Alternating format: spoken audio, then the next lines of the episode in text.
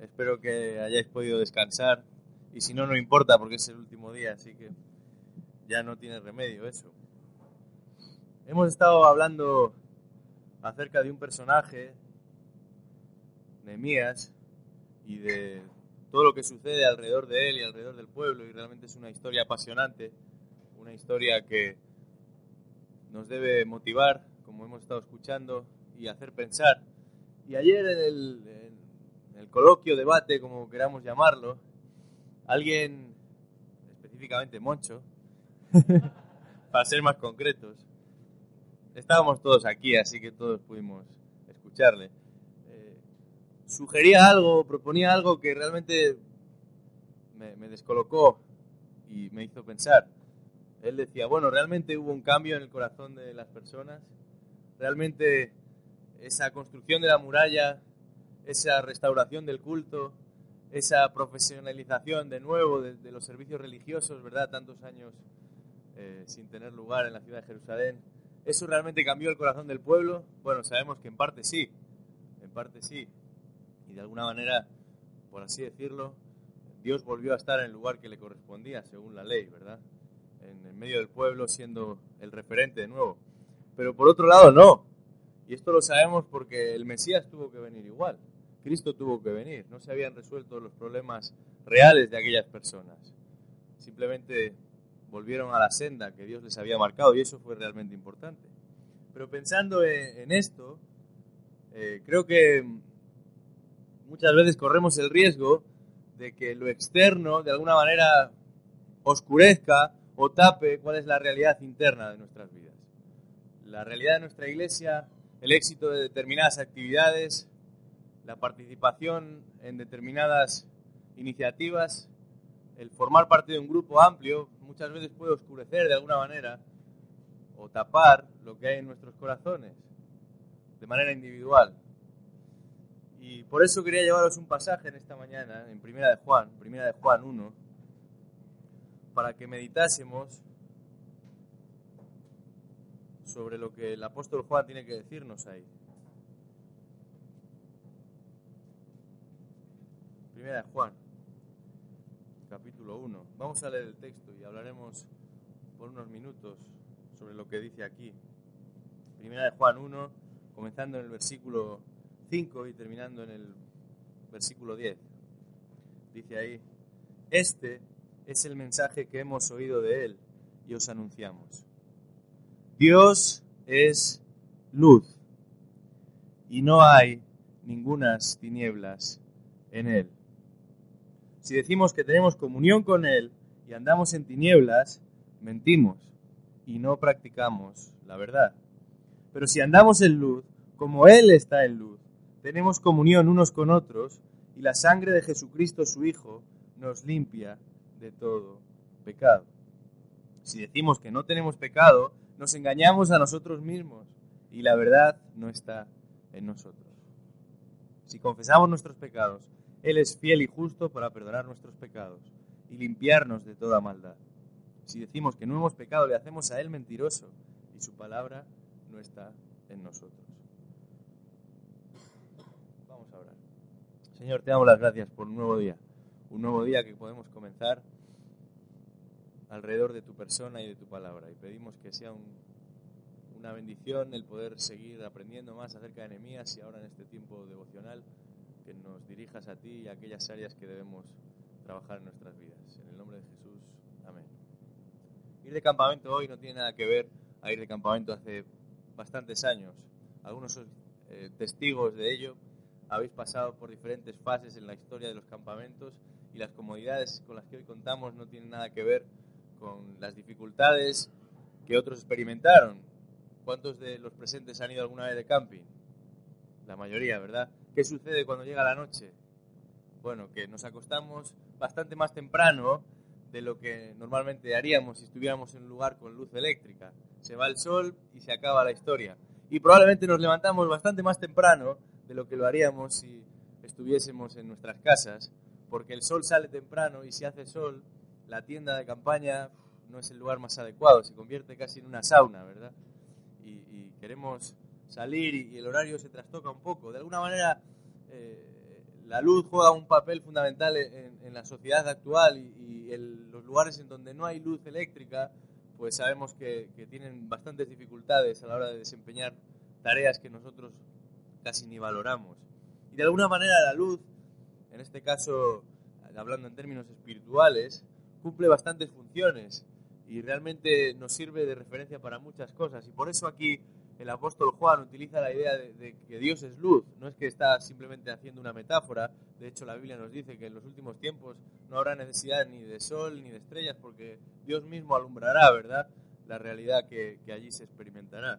Y en este caso la luz sirve aquí como un elemento que nos ayuda a discernir aquello que está bien y aquello que está mal, y se contrasta lo que se puede realmente identificar, lo que es transparente, lo que es genuino, con aquello que, que está oscurecido, con aquello que puede de alguna manera pasar inadvertido a la simple vista, pero realmente no está bien. Y este pasaje es un pasaje en el que encontramos contrastes. Realmente vemos aquí dos señales que el creyente puede de alguna manera o debe de alguna manera identificar en su vida que realmente corroboran que está caminando esa persona en la luz. Dos señales de que andamos en luz. Y esa expresión de luz y de andar se ve aquí repetidamente. Lo primero que, quiero destacar es, la primera de las señales, es la comunión con Dios, algo evidente para un creyente. Un creyente estaba muerto en sus delitos y pecados y de repente pasa a poder tener acceso directo a Dios, lo que llamamos comunión con Dios. Y eso lo encontramos en los versículos 6 y 7. Pero fijaos porque lo que dice Juan ahí es muy interesante. Dice, si decimos que tenemos comunión con Él y andamos en tinieblas, mentimos y no practicamos la verdad. Pero si andamos en luz como Él está en luz, tenemos comunión unos con otros y la sangre de Jesucristo nos limpia de todo pecado. La palabra comunión es coinonía, ¿verdad? Muchos grupos hoy se llaman así en, en nuestro propio contexto. Estamos en la coinonía. Bueno, esa palabra significa simplemente relación estrecha, asociación cercana, no tiene una implicación demasiado extraña. Pero el punto que marca la diferencia es que aquí se nos habla de comunión con Dios. Y en primer lugar se nos presenta una comunión que es falsa. Una comunión que es falsa. ¿Cuál es esa comunión que es falsa? Dice ahí Juan, el que dice pero no hace. Si decimos, fijaos lo que dice ahí, si decimos que tenemos comunión con Él, pero la realidad es que andamos en tinieblas, en realidad estamos mintiendo y no practicamos la verdad, no tenemos comunión de ningún tipo frente a esa comunión que es falsa, frente a esa comunión que se exterioriza con palabras, pero no es real, se nos presenta cuál es la verdadera comunión. Y la verdadera comunión se manifiesta porque dice el versículo 7, andamos en luz como Él está en luz. Y hay tres aspectos aquí brevemente que voy a destacar de, de la comunión verdadera, según lo que aquí nos dice Juan. En primer lugar, esa comunión sigue el patrón de Dios. Sigue el patrón de Dios. ¿Qué significa esto? Realmente, simplemente es lo que Dios es. Esa comunión se manifiesta en áreas en las que Dios está presente. Dice ahí, si Dios, perdón, versículo 7, si andamos en luz, como Él está en luz. Si andamos en lo que Dios anda, como decía Pedro ayer, ¿verdad? Si, realmente eh, buscamos lo que Dios busca y, no lo hacemos porque, porque tenemos miedo, sino porque tenemos temor y realmente eso nos ilumina, nos enciende, nos anima, porque sabemos que lo que Dios hace es lo que realmente merece la pena. Como decía el salmista, mejor es estar en, las cosas de Dios, aunque solamente sea un día, que mil fuera de ellas, ¿verdad? Y esa es una de las primeras características de, la comunión verdadera. El creyente está activo, participa, realmente hace aquello en lo que Dios está presente y realmente Él promueve. En segundo lugar, una comunión verdadera se manifiesta con las otras personas con los que están alrededor. Dice ahí, versículo 7, como Él está en luz, tenemos comunión unos con otros. Esto es interesante, porque la Biblia dice, y Juan dice, que si no eres capaz de amar al prójimo que está contigo, ¿cómo puedes amar a Dios que es invisible y que no lo has visto nunca? Es un razonamiento bastante eh, claro y simple, no, no hay que darle muchas vueltas. Muchas veces estas relaciones a distancia funcionan bien hasta que las dos personas se encuentran, ¿verdad? Por teléfono todo es maravilloso. o a través del ordenador, pero en el momento en el que hay una mínima convivencia salen a la luz algunas realidades que a simple vista no se veían, se manifiesta con otros. Y finalmente la comunión verdadera se sustenta en la persona y en la obra de Cristo, dice ahí, y la sangre de Jesucristo, su Hijo, nos limpia de todo pecado. Y esto es un matiz importante, porque la comunión cristiana, que nos sitúa en una esfera distinta para con Dios y para con los demás creyentes, no se basa en afinidad, no se basa en gustos personales, no se basa ni siquiera en un deseo de participar de un grupo. Podemos no estar de acuerdo en líneas políticas, podemos no estar de acuerdo en, cuanto al deporte y no hace falta que, usemos esto como algo ambiguo, es evidente que no todos estamos de acuerdo en estas cosas y no pasa nada. Podemos tener diferentes gustos musicales, pero eso no afecta a nuestra comunión, porque nuestra comunión no se basa en lo que a mí me gusta o en lo que a mí me apetece, sino en lo que Cristo ha hecho. Y dice la Escritura que Cristo ha hecho de nosotros, que éramos extranjeros y advenedizos, un solo cuerpo. Y por la sangre de Cristo todos, como dice Gálatas 3, 26 y 27, no importa si éramos hombres o mujeres, o libres o esclavos, o pobres o ricos, hemos pasado a formar parte de la familia de Dios. De manera que cuando pensemos en la comunión no busquemos o simplemente tratemos de juntarnos con aquellos que son afines, o, realmente disfrutar solamente de la presencia o, o del tiempo con aquellos que parece que están en la misma cuerda. Si realmente eres creyente, lo que te va a unir con la iglesia no es eso, es tu devoción por Cristo, es el reconocer que el Señor ha cambiado tu vida y la de tu hermano. Y eso es lo que realmente va a hacer de las congregaciones algo sólido, algo firme, algo que marque la diferencia. Porque en el momento en que tratemos de hacer iglesia solamente con aquellos que están en la misma línea, tendremos problemas. Porque nunca nadie va a estar en la misma línea exactamente que tú. Siempre va a haber algo en lo que no coincidas. Y entonces esa comunión pues no será verdadera.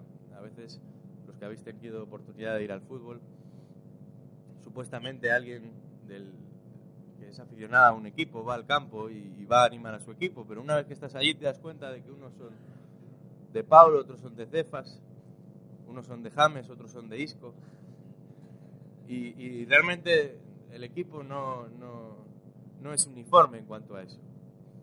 Y a veces nos sucede algo así en la iglesia, ¿verdad? Y realmente una y otra vez debemos volver a esa realidad. La comunión se basa en la obra de Cristo y lo que Cristo es y ha hecho por nosotros. Un segundo aspecto, simplemente estamos reflexionando superficialmente, es el de la confesión. Confesión a Dios. Comunión con Dios, confesión a Dios. Y esto a veces suena un poco extraño porque en nuestra España post-católica podemos decir en la que por muchos años hasta los niños en el colegio tenían que confesarse, el hablar de confesión no nos gusta mucho, ¿verdad? Pensamos en ese momento en el que reconocemos nuestros pecados y a veces nos sentimos bien porque sabemos que el Señor pagó por nuestros pecados en la cruz, por los pasados, por los presentes y por los futuros.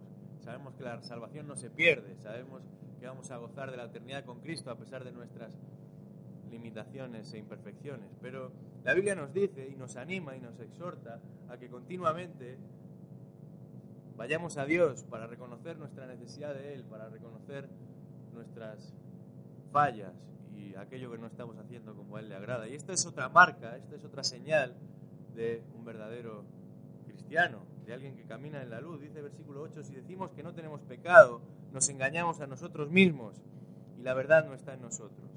Si confesamos nuestros pecados, Él es fiel y justo para perdonar nuestros pecados y limpiarnos de toda maldad.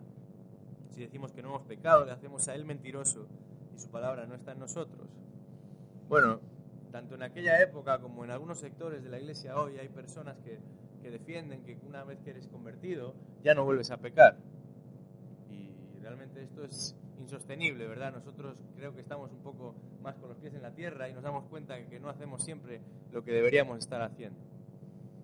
Pero a veces nos vamos al otro extremo, ¿verdad? Reconocemos que somos pecadores y pensamos en Romanos 7, en esa lucha constante que el creyente tiene con el pecado y parece que ya forma parte de nuestra vida, ¿verdad? Esa persona es así y no va a cambiar. Esa persona tiene ese carácter y así nació y así morirá. Y realmente eso es tener en poco lo que Cristo quiere hacer con nosotros a lo largo de nuestro peregrinar aquí en la tierra. ese proceso de santificación que comenzó un día en el que el Señor nos llama y nos da luz, nos da vista cuando éramos ciegos, culmina en un momento en el que la Biblia dice que seremos glorificados. Eso es realmente emocionante. Pero el punto aquí no es simplemente pensar en que algo va a suceder de manera pasiva en mí. El Señor nos anima a que trabajemos en ese proceso junto con Él de realmente parecernos más a Cristo cada día. Y lo que el texto pone delante de nosotros es que, de alguna manera, una y otra vez, el creyente cuando falla, cuando no llega al estándar que Dios fija en su palabra, debe ir a Dios y reconocerlo. A veces utilizamos este pasaje para hablar acerca del Evangelio. Y bueno, no está mal porque es verdad, el Señor perdona los pecados. Pero este pasaje aquí de Juan está dedicado o destinado a los creyentes. Y el versículo 9 dice, si confesamos nuestros pecados, Él es fiel y justo para perdonar nuestros pecados y limpiarnos de toda maldad. Posicionalmente, aquel que ha creído está en Cristo y eso no va a cambiar. Pero de alguna manera debemos ir mostrando cada día que estamos en Cristo para nuestra propia seguridad personal. El mayor de los peligros para algunas personas es que sus conciencias, como dice 1 Timoteo 4, se cautericen. Cuando una herida, sabéis lo que es eso, ¿verdad? Eh, es quemada, ¿no? Mucho podría hablar aquí de, de curas, mucho mejor que yo. Pero bueno, de alguna manera esa zona ya no se siente, ya no se palpa, eso es insensible, esa parte de la piel ya no tiene la misma facultad que el resto del cuerpo. Y eso pasa a veces con nosotros, con determinadas actitudes y, pecados, ¿verdad? que llegan a ser normales. A mí me gusta leer por la noche y mi mujer prefiere dormir, no que no lea, pero dice, cuando llegamos a, a este punto del día y, y, apagamos la luz, pues ya es momento de dormir. Entonces me da permiso para tener una pequeña lamparita, ¿verdad? Y de hecho, bueno, a veces pido más y, no recibo más. Me gustaría, me gustaría tener do, dos lamparitas o tres incluso. Pero bueno, yo ahí estoy en, en, la esquina que me corresponde de la cama y, y, y con mi lamparita. Y lo cierto es que el ojo llega a acostumbrarse a ese nivel de luz y, podemos leer. No como nos gustaría, pero podemos leer. Y al cabo de un rato, pues ya pareces un gato, ¿verdad? Estás allí el, y, no sé, bueno. A veces nos sucede esto con, con el pecado. Ese es el punto, hermanos.